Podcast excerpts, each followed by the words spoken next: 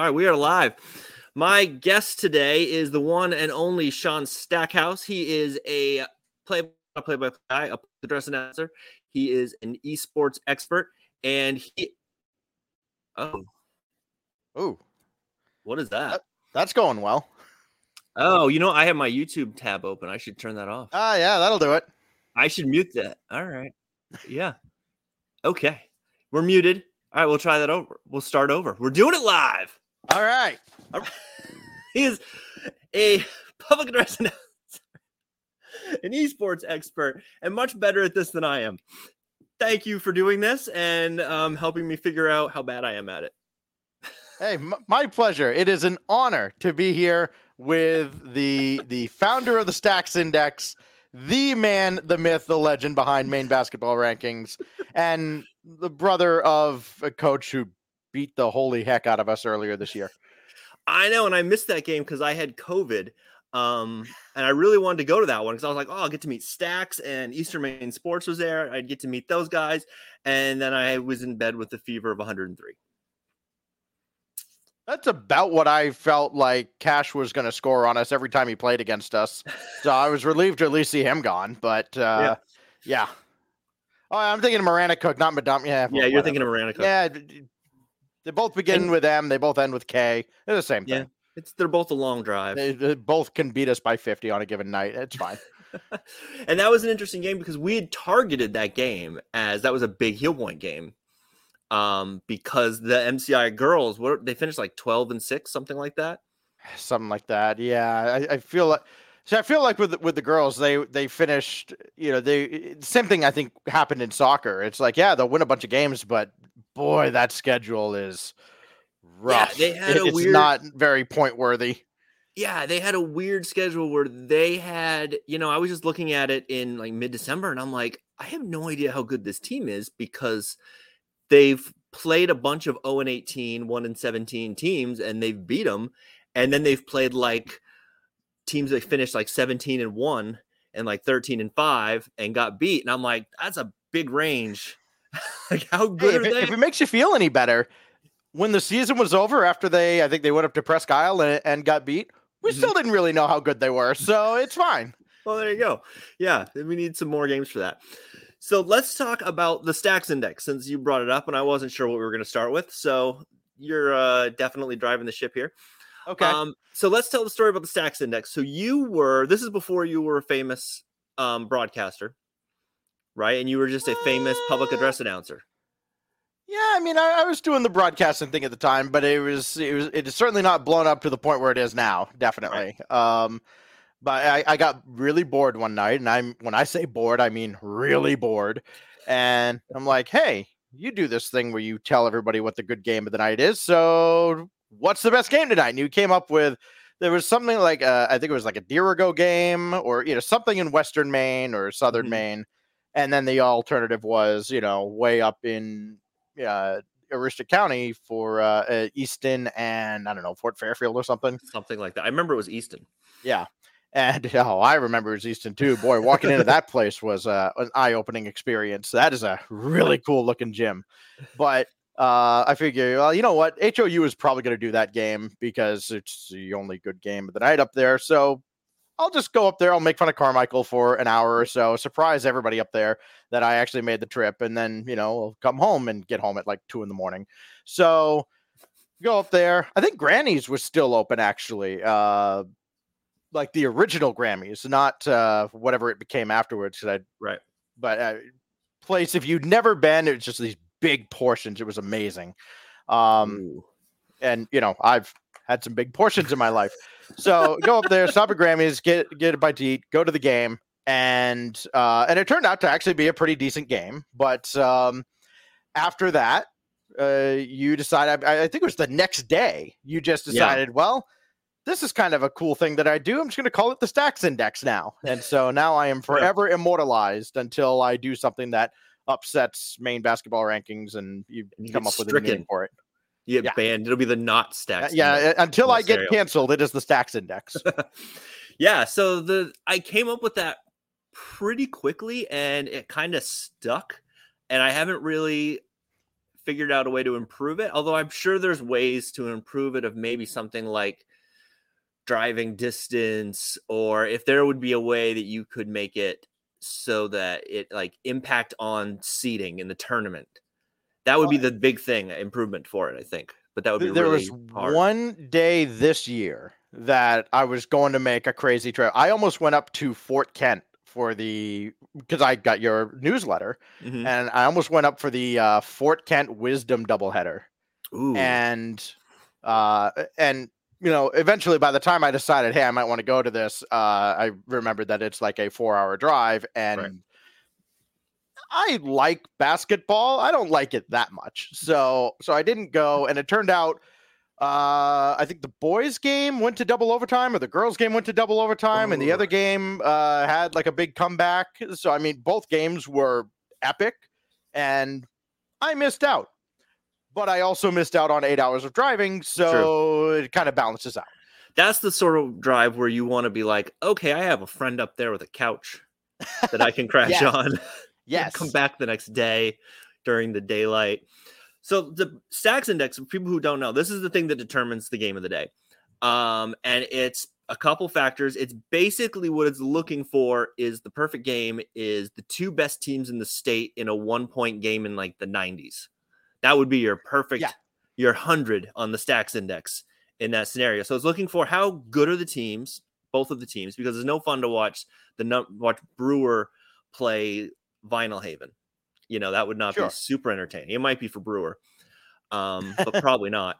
Um, it and might so be looking, good for the end of the Brewer bench. it might be be real good for the end of the Brewer bench. Um, so how good are the two teams? How closely matched are they?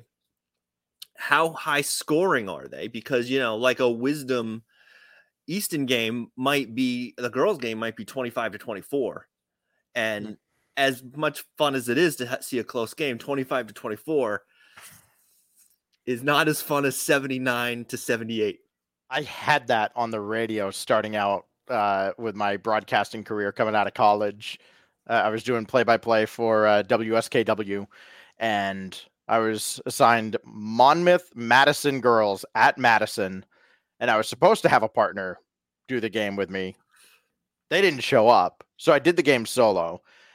And when I say solo, uh, the scoring was so low. I, I think it was I think the final was 22-20 or 24-22 or something like that. There's this mm-hmm. stretch, the final like 10 seconds of I think Monmouth trying to score a game tying basket and it's just shot, offensive rebound, put back, offensive rebound, put back. And the whole time I'm, you know, I mean, I'm hyped up because it's the end of this game and it's close and the people care. But Mhm. the subtext behind everything I'm saying is please, dear Jesus, do not let this ball go in.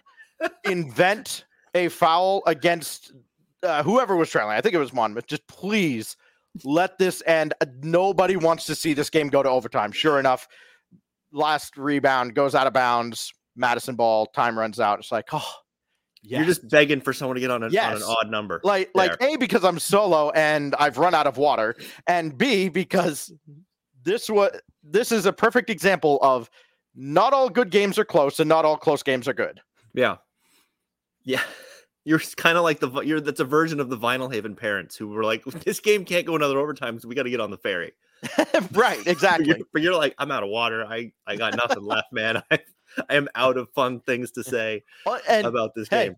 all credit to the girls out there. They they were trying really hard.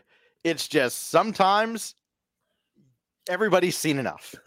And, and in that particular game, we had all seen enough. When I was doing um when I was doing broadcasting for uh in college, the SID um or maybe his assistants or somebody they came up with what they call the misery index, the misery rating, which is um total fouls plus total turnovers in the game. And they would track that for every game. And so, you know, some days we just go over halftime. We're like, so how are we looking on that? They're like, oh, it's not, it's not good. Because you get some of those and you're just like, oh my God, will someone just make a shot? Yeah. Just please make a shot. Yeah. Stop kicking the ball into the stands for the love of God. And, and those are the games where the parents are yelling the most uh, or yelling Yeah. the loudest. Oh yeah, they're the most angry, and it's Yeah. definitely the ref's fault that their Yeah. kid keeps kicking the ball into the stands. Girl go yeah, like a, a doesn't matter, guy or girl goes down to the floor, and the parents go, "How do you think they got there?" it's like because they've got three left feet, dude. Like, what do you want? It's like, are you unfamiliar with your child? R- Right? Yeah. They are not the most coordinated person in the world. I hate to break it to you. So, Right. how did you get into um how did you get into going from broadcasting to being the um public address announcer and doing that cuz you do that for MCI, right? And Yep. for UMaine. Yeah, so I mean, it actually I started with PA. Well, okay, I started with broadcasting in high school, and then when I got up to NESCOM, um, I was I was asked by uh, Shane Graham. He was the John Bapst baseball coach at the time. He sent me a message. He's like, "Hey, you know, you're at Husson now, or you're at NESCOM, and we play our games at Husson. You know, are you interested in doing some PA? Because I, I guess he knew that I did some PA for uh, MCI or maybe Wooden Bat League and uh, in Pittsfield. Mhm. So for some reason, he reached out and asked if I wanted to do PA, and I'm like, well, you know, God, I've never really done. I I, I don't have a lot of experience. Uh, it, it's kind of an intimidating job. Uh, I know, you know, Reed DeRoss is here on campus. Uh, you know, have you reached out to him? About a month later, you know, I still see this message, you know, sitting in my inbox, and I just go, "Damn it, Stax, just grow a set, would you?" And like, try this on. So I, I sent him a message again, like, "Hey, is that job miraculously still open?" He's like, "Yeah, dude, I was waiting for you to message me back for it." I'm like, "Okay, all right, I guess I'll try it." Uh, so yeah, I did PA announcing alongside like the broadcasting stuff, and you know that John Bapst gig led to um, me getting replaced without me knowing because I don't think the like a new AD came in at Bapst. I think it was Rick Sinclair actually, and I don't think he knew that I was doing PA. So then he hired Reed Oh. uh, a few years into that. So you're Um, saying that Reed snaked your job. This is what I'm yes, hearing. Yes. Uh, which led to me getting the Old Town baseball job. Okay. And their first game was against John Bapst. They smoked Old Town, but Dave Utterback was the Old Town coach. He was also the chair of the Maine Baseball Coaches Association. So when it came time to ha- get a PA announcer for the uh, Senior All Star game, he hired me. That was up at UMaine. Steve Trimper, the Maine baseball coach at the time, walks up to the press box, offers me their their baseball PA gig, and then that snowballs into doing soccer and hockey and basketball and slowly taking over the UMaine campus, in addition to doing MCI and then eventually Brewer when uh, Utterback moved over there. And uh, so I, I owe, you know, Shane Graham and Dave Utterback probably the most for getting the PA announcing part of my career jump started. Do you prefer that to uh, broadcasting and doing play by play? Initially, I did because uh, you know, as a as an announcer, you know, even if it's at like the cross center when I'm visible to everybody, nobody's like paying attention to me. They're all, you know, they'll listen to what I say, and you know, I mean, my voice is a lot better than my looks, so I don't have to worry about you know looking great for a camera or anything.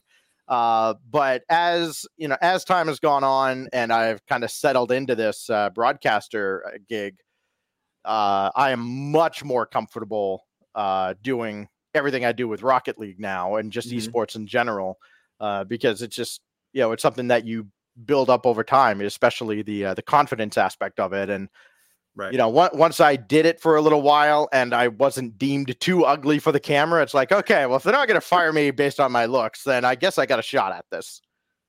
Yeah, that's so much of it is confidence. Um, and because when I did it in college, and I haven't done it in 20 years, um, it was those first couple. You're like, I don't think I know what I'm doing, Yeah. but it's college, and they're like, well, you're the only one who wants to do it, so you and this other guy, and- and, then you get the and, and with esports, it, it's even I, I think it's worse getting started out.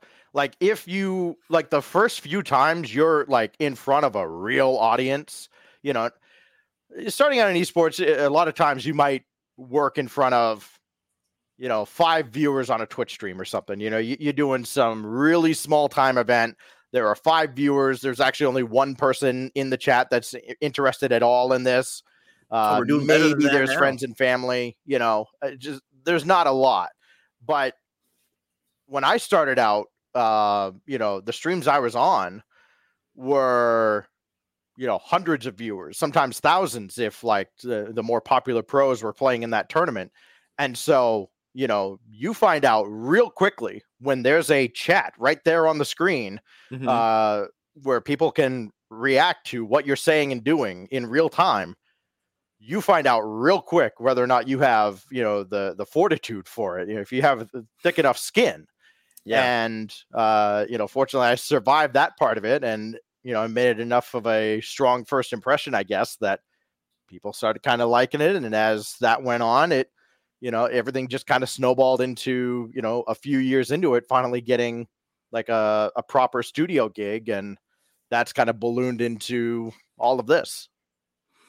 do you is there a rule of thumb with like because in blogging they and in like writing articles and stuff like that the rule is don't read the comments Yes, because nothing good happens in the comments yeah. is the Um, same thing with the chat Yeah. should Rule i not have one. the chat up right now Rule number one. I don't have the chat up right now, no. But rule number they're one. yelling, they're yelling at you Of course. Yeah. Uh, do as I say, not as I do.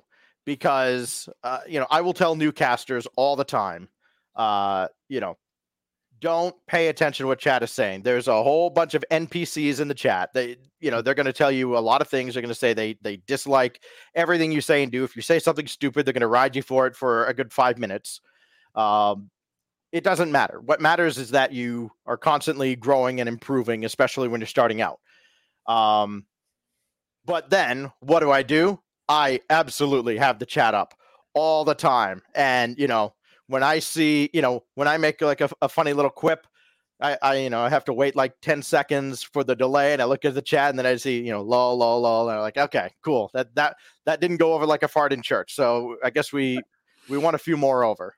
Well part of Um, when you're starting it's probably pretty distracting to be able to look at the thing Yes. while you're talking and trying to figure out what's going on in front of you and Yeah. remembering people's names Mhm. um that was always the hard part for me was remembering the names of the opposing team and not Yeah. getting them all mixed up and then learning how to pronounce them was a whole Yeah. different question I mean, fortunately for for Rocket League, it's very simple. It's three on three. Uh, do I have my notebook? I do. Can I reach it? Yes, even better. look at that You know, I, I mean, I just keep all my notes. I mean, you're not gonna be able to read this, but um, you know, it's just, you know, like this is uh, Columbia College versus UT Arlington. I've got you know Cam, Cosmic, and Cryptic, uh, Adverse, Nava, Samba, and I just mark you know goal, assist, goal, assist, uh, the score of each game along here, and then any notes like you know, what am I throwing to at the end of the match? You know, am I throwing to a desk? Am I throwing to a break with this match coming up? Whatever.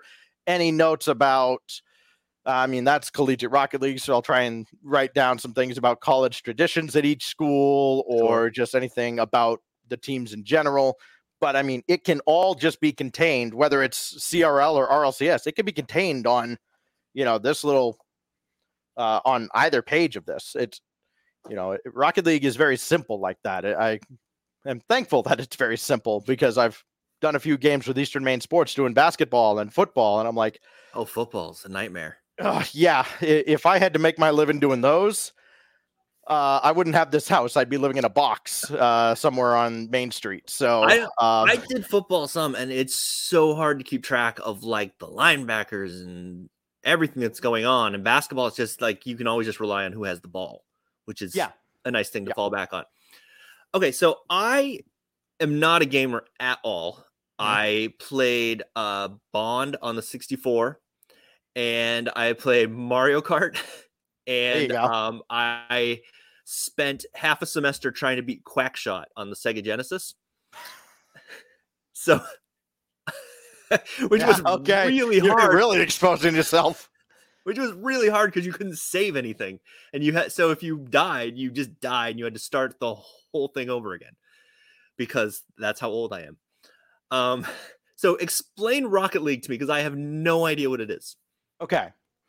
So Rocket League, first of all, keep in mind everything I'm saying, it's a video game. right It's I, uh, yeah that part i get Yeah. It's rocket powered. I mean, so it's supersonic, acrobatic, rocket powered battle cars playing soccer in a dome.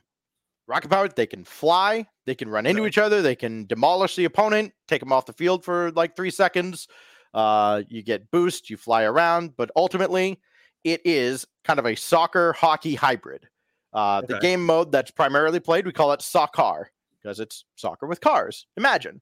Um, but if you were to watch like a wide angle view of the field, like Mhm. especially off from the side, it would very much look like hockey, except it's hockey with no goalie.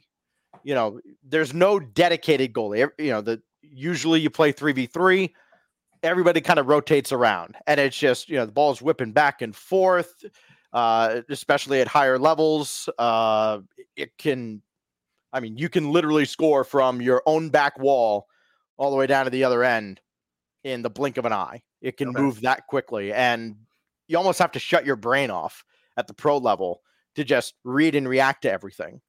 And uh, when I first discovered it, it was May of 2015. They were just coming out of beta. It was free for a month on PlayStation Plus. I was actually renting the upstairs of the house I now own uh, from an old lady that used to live here Mhm. and um, I just kind of put it off and put it off. You know, a couple friends told me, "Hey, this Rocket League thing is kind of cool," and I'm like, eh, "Yeah, but it looks kind of weird," and I just didn't think I'd be good at it. Right. Finally, near the end of the month, downloaded it, and it became my obsession for the rest of 2015. Uh, like I was playing a lot of MLB the Show at the time. I dropped the show, and I'm just like, I'm just playing Rocket League now, and for the next year, just I might have played three other games the entire rest of the year. It was just it was all Rocket League all the time. Just instantly got hooked on it. And I did the thing that, you know, every kid does when they're playing basketball in their driveway, you know, they, they start doing commentary on their own game. And Mhm. everybody's probably done it when they play Madden or 2K. Um, you know, you just kind of start doing your own commentary and it's like yeah, I did go to school for this. Right. Might Yeah. well at least see if there are any opportunities to do it. You're like, I do have this degree. Yeah, maybe, right. Maybe I should use it a little bit. Yeah, you know, like I'm I'm gonna be in debt for the rest of my life. I might as well get something out of it. And uh the opportunity kind of presented itself in uh like the spring of 2016. And that's when, you know, I got a, a gig doing online tournaments and built up enough of a reputation that we just kept going and going and going and parlayed that into a studio show, into finally just on the other side of the pandemic, uh, or just on the other side of 2020. I mean, we're not really out of it yet. Yeah. we're still in the pandemic. Um, but you know, the the height of it, um, I was in Poland working on a show, and the director of esports at the time had a video call with me. And it's like, so you can't tell anybody until like the fall, but you're going up to the main broadcast. Sweet. Wow. And the first thing I did was I went to all my friends and go, "Hey, so you can't tell anybody, but like, Yeah. yes, I'm going up." Nice. So do you start by just doing it like on Twitch or something like that, just Yeah, for I- yourself?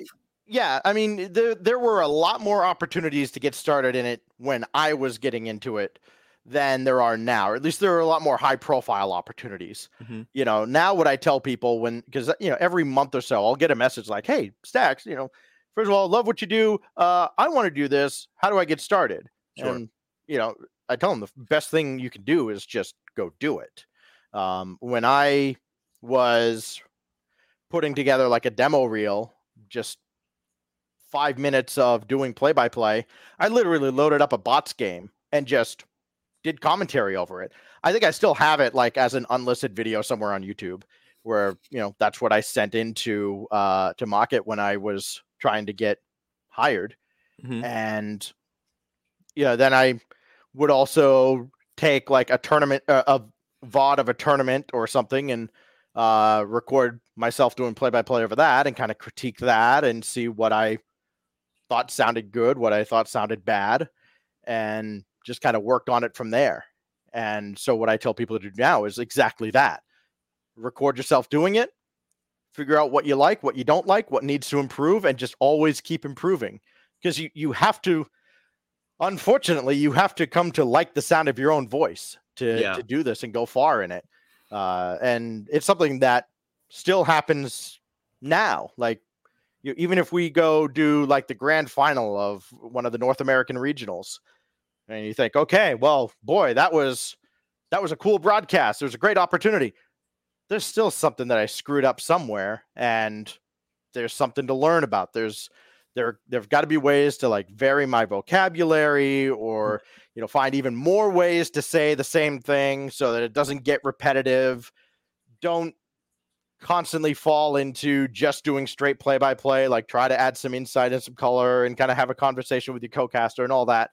It's constantly evolving you know i mean none of us are to the point where we're like uh you know joe buck or jim Nantz. Right. so there, there's always room to keep kind of raising the ceiling Well, if nothing else, you can listen to it and go, you know, I really, I say really a lot, like a Yes. really, really lot, or you, yes or you fall on not even that because that's kind of an obvious one, or you just fall on, you know, a thing that isn't quite a catchphrase, but it's not. Mhm. You're still saying it a lot, and you catch that sort of stuff, and the best thing that ever happened to me i was on the rival series and um uh our talent manager uh jc should go she would go by gillyweed and she would um she would meet with us every week and give us you know what she liked about the broadcast what she thought needed improvement. She would ask hey what do you, you know when you said this what were you thinking about there? And th- that was the nice way of going you're an idiot. And i'm like got it. Um and she would especially I, I think there were three or four of us she would print out uh like a, a thesaurus uh entry. And she would say you know what's the word that you feel like you use way too much? Let's find different ways to use that word or describe that action. And a bunch of us benefited from that. It it was it was a season and a half where she really went hard on helping us improve, but it was the best thing that ever happened to me. did you ever do like a word cloud sort of thing where you're like, oh, I see Yeah, this I is mean, kind of bigger. Yeah, not not actively, but that was kind of the concept where it's like find different ways to say this and just expand your vocabulary. Even if it sounds really weird, just say it a couple times. And Yeah. then don't rely on that as the crutch because that's exactly what would happen. I'd come up with a new way to describe, you know, the ball being sent around the corner. I'd say, you know, wrapped around the boards. Well, then I would say wrapped around the boards, wrapped around the boards, wrapped around the board, and it would just, and I would notice it, and I would just kind of go, you know, I'd mute myself and just kind of go, uh, and eventually fix it. But you notice it enough times, and I know that if I notice it, then somebody else is noticing it, Right. and so it's just something that you kind of got to learn to correct on the fly. Yeah, and that whole like, you know, just learning do it learn by doing it. It's the same thing in film, you know, whenever Yep. you talk to a filmmaker, they go, "Just pick up your camera on your phone. It's not the 80s. You don't have to go get film stock developed. Yep. You have a 4K camera on your phone probably and editing software that's free and just figure it out and you Yep. will learn 1800 mistakes that you've made. Yep. And your first like 10 will be terrible. Yeah, and and you have to be your own critic because what invariably happens, it happened all the time, and and I'm guilty of this too. I'll do a broadcast with someone, and you know afterwards, whether it was good or not, we'll just go, "Hey, good job," and then we'll just kind of go our separate ways. Uh, and it, it was funny because we've had some people come in from other like outside of Rocket League, and they'll ask like, "So, like, do we do a postmort after this?" No, no, we just kind of disperse. We uh, you know go to all the different directions of the wind and call it a day. We go to the bar. But but you know, in professional broadcasting, yeah, you kind of do Mhm. kind of post mort critique how the broadcast went and what ends up happening is we just kind of do that amongst ourselves. We don't really involve our co-caster unless maybe we're like a long time duo because i you know if, if i have what i feel like is a good broadcast but my broadcast partner struggles i don't i don't know how to approach them and go yeah you kind of sucked. Hey let's um you know let, us try this this and this next time. It- it's just it- it's tough to have that conversation and without sounding like a jerk so you know I, occasionally i'll i'll offer some advice if i think somebody's struggling and and you know we're working together quite a bit but you know, I don't I don't want to step out of my lane per se. Right. Do you are you looking to do other esports broadcasting or is it like a specialty thing? I don't I don't know how this how it works at all. Yeah, you definitely can. Um, you know, when I when I signed on with uh, Character Select Agency, they they'd wanted me to try and explore doing sports titles, and uh, you know, I, I was you know, and I had a few contacts that I probably could have turned into gigs. Uh, you know, I think I probably could have done maybe some NBA 2K or Madden stuff. It's just finding time to do that while still mm-hmm. being kind of on call for Rocket League. Mm-hmm. And I just never took that leap, basically. You know, I, I think I think now if I were to do anything with different titles, it would be more like stage hosting stuff and you know event emceeing basically. Uh, I I don't know that I could pick up play by play for say Valorant or uh, Mario Kart or any of these. It would be it would be very tough, and it would also be very tough to to establish yourself there because there are so right. many people now that have already been doing it, and and breaking in kind of feels like you're you're almost trying to rip a job away from somebody. Uh, I know I would hate it if that happened to me. So you know, it's just uh, I'm too much of a goody two shoes or uh, too much of a nice guy, I guess, to really and you probably that out. And it sounds like you got in on like really early. Yeah, very early. I I think if anybody wanted to make it to the level that the current main RLCS cast is at right now, they would have to work incredibly hard to do so. Whereas, I mean, a lot of the guys that are there now were got in literally on the ground floor. You know, they were mm-hmm. just doing some community tournaments, and the first season of RLCS came around, and you know, Twitch was in charge of it at the time, and and I think Golden Boy was doing uh, some of the uh, some of the talent selections or whoever was doing them, and just kind of pick like, hey, you do commentary, you sound okay, let's go. A lot of them are still there now. So, what was the process in bringing all of this to MCI? Because you're working with MCI to do yep. esports there, and I think you're working with some other people, like yeah, the community colleges. Yeah. Uh, not I'm not working directly with the community colleges as much. Uh, okay. I'm I'm available as a coaches liaison for the Maine Principals Association. I'm on the state's esports committee. But Ooh, what you. really started all of this You're all was, in with the MPA. I, I, am, yes. Uh, not nearly as, as much as you might like because I, I don't have any influence on basketball. But can you uh, fix classification? uh, you know what? If esports ever goes to uh, classes, then I can help you there. But uh, oh, otherwise, no, I can't really. Uh, I can't influence anything there. I had to ask. Yeah. Yeah. the worst thing that happens is somebody tells you no. Exactly. I've heard no a lot when it comes to esports. Um, so in 2019, you know, 15 years ago, mm-hmm. uh, I'm at a swim meet for MCI, and our AD at the time, Jim Leonard, uh, just kind of corners me in the hallway and goes, uh, "Hey, you're you're you're into this esports stuff, yeah?" I'm like, Yeah, kind of. Yes. Good. It's coming. The MPA is going to have it next year. I guarantee it. You're going to be my coach. I'm like, oh, okay. Thanks for letting me know. yeah, it's like, sure. It's, you know, do just about everything else uh, when Jim calls and asks. So sure. And yeah, and so sure enough, then you know, 2020 comes around, the whole world goes to hell, and uh, you know we really start hearing it throughout the spring and summer of 2020 like well gee we're probably not going to have football. We mm-hmm. might have soccer. We're certainly not going to have the indoor sports. So this might be the only show in town because you just do it for do it from home you can, you can do it from home yeah. Um and so you know we uh the mpa got uh, got a partnership going with PlayVS, and they have state and regional leagues. And we started out. I wish I could find the photo. I'm sure I could with a little bit of effort. We started out in the fall of 2020 with uh, a room on the ground floor of the math science building and I kid you not. We had three desks that had like the the monitor built into the desk, like you flip, you know, pull Mhm. like a lever and it, it flips.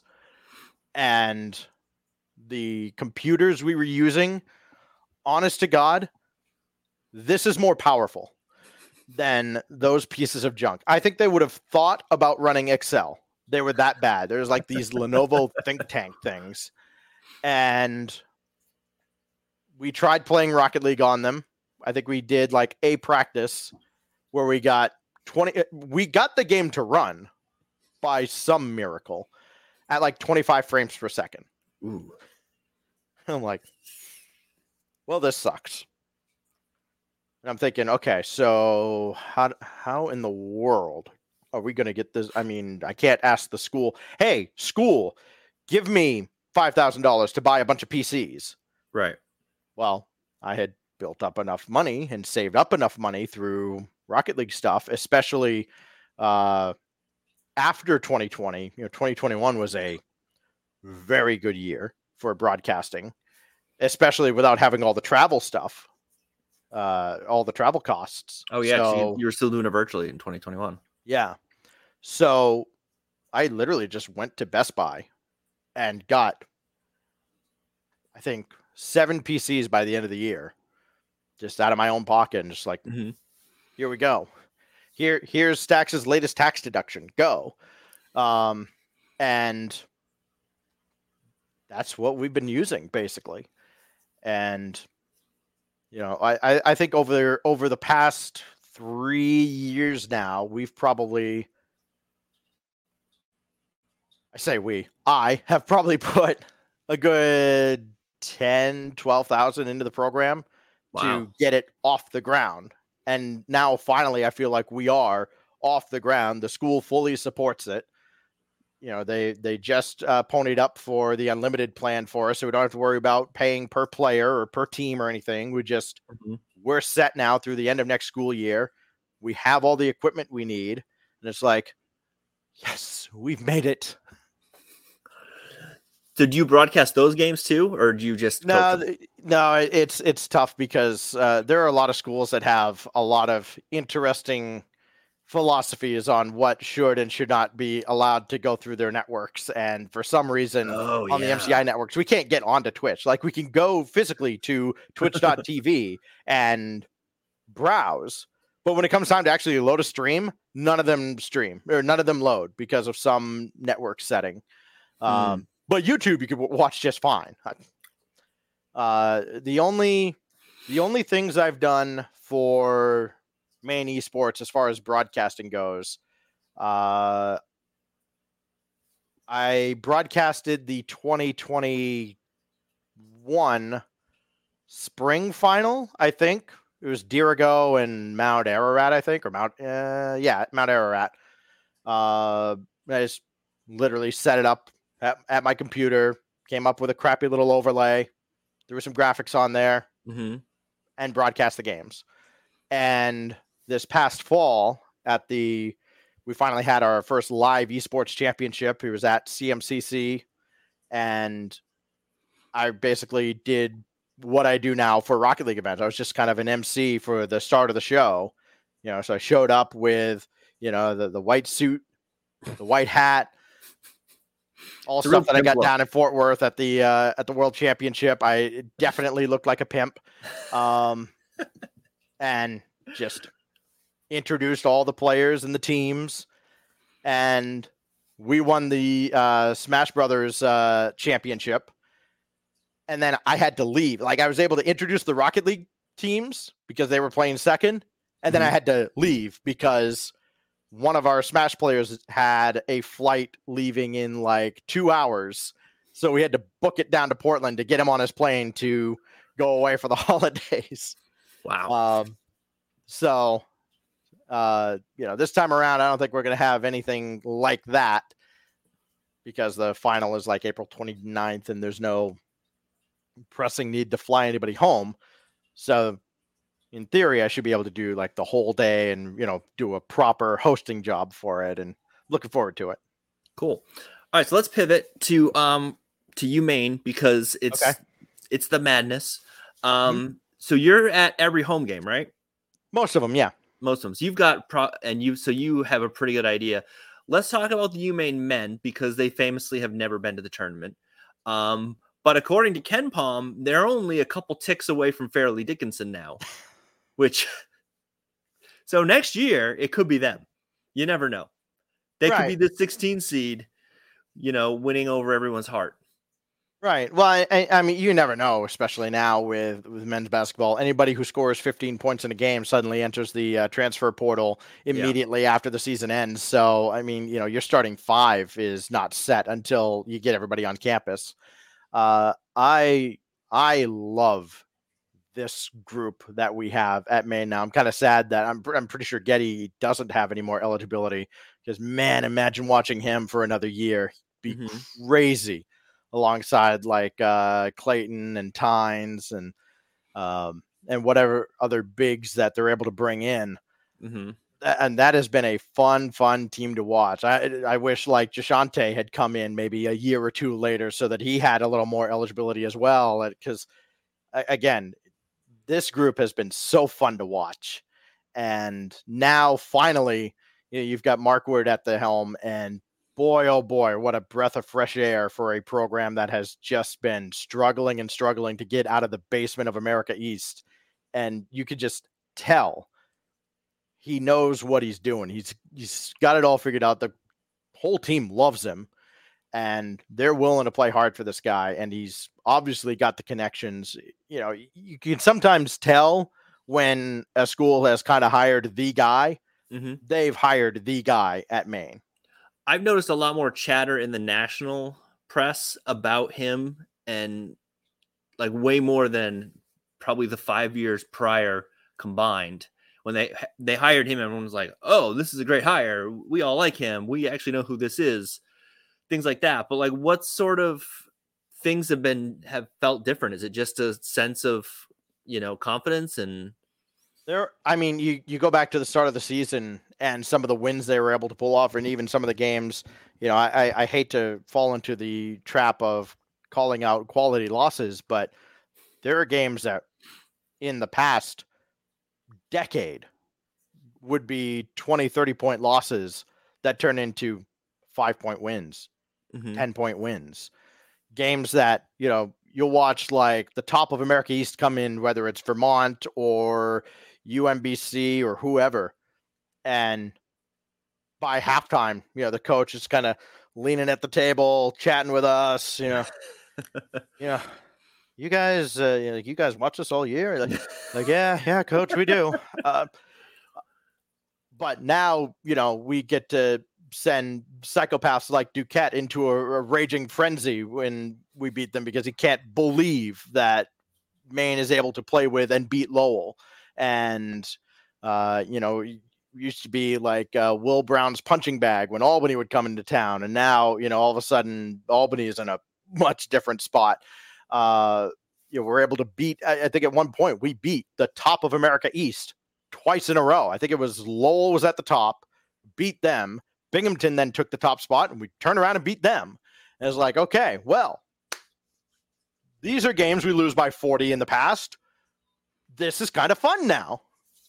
Yeah, that's always helpful. It's never good. It's never a good sign when the table says, "Yeah, I don't think you guys have to worry about winning this game." you Uh, know, I, I feel really bad. I missed the uh, I missed the Bryant game senior night, and I mean the the football team showed up to you know all the games coming down the stretch at the pit, and we had we had just Grasso and Bryant just fuming, like clearly got under their skin because there's no atmosphere like the pit anywhere else in America East, and especially for Bryant to come in you know, very new to the conference and see that for the first time. Like they, they didn't play with that at any time uh, were- in the conference they used to play in. Nobody has that in America East with just, you know, imagine how big a football team is in the first place. And they're Mhm. standing right over you as you walk out off the court. Oh, it's, I mean, it's not, trust me, it's not Cameron indoor, but boy, Right. it's about the closest you can get in the Northeast. yeah, and there's a lot to be said for that in terms of translating to on the court stuff. you know. Yeah. It can Oh, yeah. it can throw you a little bit. It doesn't take Oh, much. It absolutely threw teams, especially early on. You know, uh, when we would host like the uh, we'd host the semifinals because you know we couldn't host it at the Cross Center because uh, bull riding was taking over there. Load me into a cannon and shoot me into the sun. But uh, we would have to host the semifinals at the pit. Albany would come in, or Hartford, or whoever would come in, and they were not ready at all. You especially the first few games we had there, you couldn't hear yourself think. And I know that's cliche, it's overstated. No, you cannot hear a damn thing when that place is rocking. I played some high school games where it in some tiny, tiny, tiny, tiny gyms where it would get so loud that I would have to scream at my brother from like six inches away just to be heard. Yeah. So I can imagine it was probably something Yeah. like that. I, and I'm surprised the women are as successful at home as they are. Amy is not loud. she like she is not a a very loud, boisterous presence. She struggles to get her team's attention when that place is rocking, but then so does the other team. Right. And at least we're used to it. yeah, at least she has some not- practice. We we play a dozen games or so every year in it, so we know. But man, other teams come in and they are lost. All right, so give me a prediction for the bo- for the for the boys for the men for next year. Like, Oh boy. what do you think? Gee, I mean that's good. Put you on the spot. Yeah, I mean everything This should will be good then on we can what. we can cut this out if you're way off. Yeah, right. I mean, it, it- it's all going to come down to you know which fifth or sixth year transfer comes in from you know East Des Moines Community College, right? Mhm. Um, I would imagine that next year, if the men don't host a quarterfinal, I think I would be very surprised. You know, and that a lot of that hinges on you know Kellen Tynes maybe coming back and and Mhm. Jaden Clayton being a great one-two punch there, and you know keeping the size I've got, adding to it. I I feel like with a coach like Markwood, there's only just this natural progression forward that I'm very confident that we're going to see that team host a quarterfinal. So top four in America East. And from there, I mean, however long Dancing, Tynes maybe? and Clayton want to hang around, they're not seniors. So at that point, kind of go as far as they'll take us. Do you think we could they could get into the big dance in the next five years? I think get the big dance in the next three. Oh wow, that'd be something. Yeah. We could be the 16 seed. I, I, I would be very surprised if it happened next year. Okay. I'd be a little less surprised if it happened in two years, but it wouldn't be like, whoo, nobody saw this coming. But within three years, yes. That would be very cool. All right. So the women, how do the women look? They lost in, I'm going to try to remember this correctly, the semifinals? Yes. They went down to Albany, or excuse me, Hudson Valley Community College, because I guess uh, Arena was undergoing renovations. So they had to play all their home games at HVCC, whatever. That court just looks like an abomination. It I can't believe an actual basketball team plays there. But it looks hideous on uh, whatever I watched. I watched like does. Uh, 30 it, it felt it, like it, it- it felt like you kind of hollowed out an old YMCA and just like stuck some seats in there. But uh, yeah, they. I mean, they're gonna they're gonna miss Anne. Uh, but then I mean, I said they're gonna miss Dor and they're gonna miss Maeve and they're gonna miss Blanca, and all they've done every year is reload and. You know, I think this was actually, even though they didn't win the America East Conference, this is probably one of Amy's most impressive coaching jobs because they had to play so long without Anne. You Mhm. know, we lost Anne Simon. She had that. Uh, there was a knee injury, and then had had to play Albany, granted at home, without her. And all of a sudden, um, you know, this firecracker named Adrianna Smith pops up, and she just takes over the season. And, and she'd kind of done that already, but that was the game I think we found out just how good she really is. And you know, again, transfer portal be damned. You hope that she hangs around and and kind of stays there because they need her to stay. Um, you know, you get uh, a lot of great contributions out of like Olivia Rockwood, Jaycie Christopher had an outstanding season. Um, you've got uh, a good core there that on paper you'll look at and go, okay, mid to high America East, probably. You, you expect them to be somewhere in the Yeah. top four. And then because of Amy Vachon, they'll end up in contention for the number one seed. hmm And then it's then it's the one and done crapshoot. Right. Yeah. And then you go into the tournament and you know, you, get as high you, you try to go as high as you can so that you can play as many games in the pit as you as you possibly can because that that place has been worth a lot of points. What was I going to say? I had a good question for you. Okay, so let's get your prediction for them for next year. Do you think they win the thing? Do you think they win the win the tournament? Let's see. Trying to remember who all is like almost certainly coming back. Right. The transfer portal is not as active on the women's side, right? Um, Right. I would assume that. Right. It, it doesn't seem like it is, but then again, it just gets covered less, unfortunately. Yeah, there's also that. Um. I I hear that's Adam Robinson's fault. Yeah, I probably. saw some yeah. I saw some commenters saying that it was his fault that Yeah. things were going badly previously. Exactly. Right. Yeah. Come on, BDN. Like with with all like three of your people, cover more. I don't even work there. I'm not. Um, even, don't count me. Yeah, I, that's true. Yeah. You know, two and a half. I just make some uh, videos before the games and write some columns to try to piss people off. Yeah, I, I would again just because I expect that Amy Vachon could coach a bunch of eighth graders to at least a home quarterfinal in America East. Mhm. Uh, I think that they should be in contention for the top seed again, just no matter who they have, as long as they have like Addie there.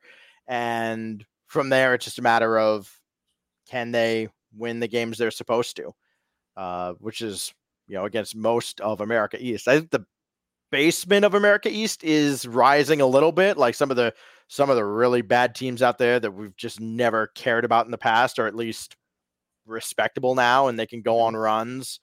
Like at UMBC, that team was not particularly good, but they had you know uh, I can't remember her name now, but their their point guard, who I mean, she was like the Kellen Tynes of of the women's side. You know, she would have just a ton of steals, and if you weren't sure handed with the basketball out front, just have active hands and and make it a game. Um, if they're not in the top two, I think I would be very surprised, and they would Cool. definitely have a legitimate shot at going to the dance again. Going to the dance and maybe making some noise. Yep. When was the last time the women won a game in the in the dance? Oh, in the tournament, uh, would that have been the Stanford upset? That sounds right. When was that? It was the '90s, I think. I know Blodgett. I I mean, I know they've been since, but I, I don't think they were beating anybody. I thought they won in the early 2000s. I thought they beat somebody in the early 2000s. Yeah, I, if they did, I can't remember. And unfortunately, I'm not much of a Maine basketball historian. Uh, You know, my my knowledge of Maine basketball really goes down to uh, I watched an America East Championship game sometime in the 90s at my grandparents' house. I couldn't tell you who they played. I just know they won it. And after that, you know, I'm a kid. I didn't have the capacity to care. And then Right. uh, when they hired Richard Barron, um, they had a uh, an open audition for the women's basketball PA job. Five of us or four of us showed up. We all sucked. Nobody even got a call back.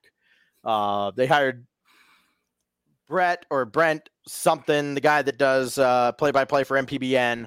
Mhm. Uh, I've never had to say his name, so it just it, it eludes me how to say his last name. Cheever, Um, right? Dave Cheever? no, no, no, no. Brett uh, Solikowski or something like that. Oh, Um, and then that first season, the women's team uh, they'd won two games, and I got called in to do. They were still playing at Alfond Arena because Bangor Auditorium still existed, right. and so Brett was doing um, play-by-play for MPBN. They called me to do the game up at Alfond. It's their pink game against Vermont, and uh, that's kind of how I ended up taking over the job because I think I ended up doing the women's games full time this season after. Uh, they, Oh, I'm being told 99 over Stanford. Was seeing the last chat. only Yeah. win. Chris Um, Lessner and RJ Robertson are letting us know it's yeah, 99. perfect. Uh, so yeah, I show up and do that game. The team's won two games all year. Uh, Vermont's number 14 scores. Couldn't tell you who it was. I go, Michaela Gustafson. I look down at the roster. Damn it, that's R14. And I just wanted to die. Um, but game goes on. We have this, these, uh, I think they were both freshmen at the time, Liz Wood and uh, Lauren Bodine just go off. I think Bodine set or tied the school record for threes in a game. Um, it was their pink game. They had the, the big gimmick was, you know, they, they had, uh, they were trying to raise a bunch of money. And if they raised a certain amount, Richard Barron was going to have his head shaved at half court Nice. bear in mind, I don't know anything for certain, but based on what I was told, there's no way in hell we came anywhere close to actually reaching the donation goal. Barron comes, takes the mic after we beat Vermont. Thanks everybody for being there. Thanks the seniors and thanks everybody for their generous donations. We reached our goal, and by God, they brought the chair out and he shaved his head. And I'm like, at that point, I just kind of knew, like, man, there's a different culture here, and this guy is actually just winning over all the fans. Yeah. Then they had their bus accident. They didn't play in the America East tournament because of that bus accident. And then the next year, the turnaround started. Very cool. So, that, right, that's we- my that's where my knowledge of Maine women's basketball starts from there. Gotcha. So we've got four minutes left before Mackenzie Holmes tips off, and I feel like that's when we lose our entire audience. Of course. Um, so I'm gonna throw in a throw a thing at you. You are. They put you in charge of the MPA for one day. Oh, we're all screwed. One day, you can do whatever you want. Go. Uh, we have a shot clock. uh, because we magically come up with the money for everybody to actually have one and, and staff it. Um, the the sports are more closely officiated the way college games are, almost across the board, uh, but especially basketball. Like, yes, Uh-huh. you can you can catch the ball and and set your stance without it being a travel. Uh, as long as you're not doing the Kendrick Perkins, you know, 14 step travel. Um, you know, just just little things like that. Uh, just streamline the whole experience and and make it. I mean, it is entertainment at the end of the day. People Right. are not paying 10 bucks ahead to go into the cross center during tourney time or even more, whatever it is now, just to watch children have this great educational experience. They want to see their team beat the other team's ass, and they at least want to see an athletic sporting event. Uh, and I think that's true the of the across the board. And so, you know, I, I- I think you you play up the entertainment aspect of that. I don't know that you can really extend seasons because everything's so tight, and you know the way uh, schedules are, or schools are, the the layout of the state, it's really tough. But if I can get even just a little bit more power, I consolidate a lot more schools Mm. um, which I know kills some local rivalries. But uh, I think I read somewhere that like the uh, the school district of Houston has as many students K through 12 as the entire state of Maine, and they have one superintendent. I, don't think we need you know all these different districts as close as they are to be their own entity. I think we can start merging some high schools, merging some districts, and maybe come up with uh, you know just bigger talent pools in general, and maybe grow the games just a little bit more. Yeah, I mean that's probably inevitable just in terms of budgeting and things like that. Yeah. You know, some of that's going to happen no matter what. There's if you go to Frank Spanky, there's just a long list of schools Yep. that no longer exist. Yeah. You know, like down here we have Georges Valley in Rockland. No, not a thing anymore. Right. Now it's Oceanside. and you don't have Jay and Livermore Falls anymore. And Yep. you know, the, the one I'm shocked that hasn't happened, you know, Stearns and Schenck, and they're I think they're starting to do some co-op stuff. Mhm. and it's like, when should happen? MCI Nokomis, you know, two schools seven miles apart for crying out loud. I mean, I think it's inevitable that at some point one school is going to merge into the other, and you know, it could be ten years from now, it could be twenty years from now, but I think eventually that's going to happen. And God help us all when the entire Waterville area decides, you know what, I'm tired of Thornton Academy being the biggest school. That's just Waterville, Winslow, Meso, just Lawrence is right there. Yeah, Lawrence as well. Erskine, just bring them all in. Bring them all in. Yeah, Temple can be its own thing. It's fine. all right. Well, that is our time. Uh, where can people find you? Oh, just about everywhere. Uh, I'm on Twitter and twitch.tv at StaxRL, S T A X R L. Uh, you find me at Maine baseball games. I think I haven't been told that I'm doing those games this spring, but I assume I am. Uh, and you can find me uh, on twitch.tv slash Rocket League as well when we have our Collegiate Rocket League uh, LCQs at the end of the month and our winter major in the first week of April at DreamHack San Diego. Fantastic. All right. Well, thank you so much for doing this. Uh, this has been fun. I learned about video games, which is which is always a new thing. um, if you're watching, it's a pleasure being on here. If you're watching this, um, do the subscribe thing and the liking and all that bullshit because algorithms are a thing. Yeah. Like, comment, subscribe, tell a friend to tell a friend to tell your mom. Exactly. Thank you so much, and I'll see you all next time.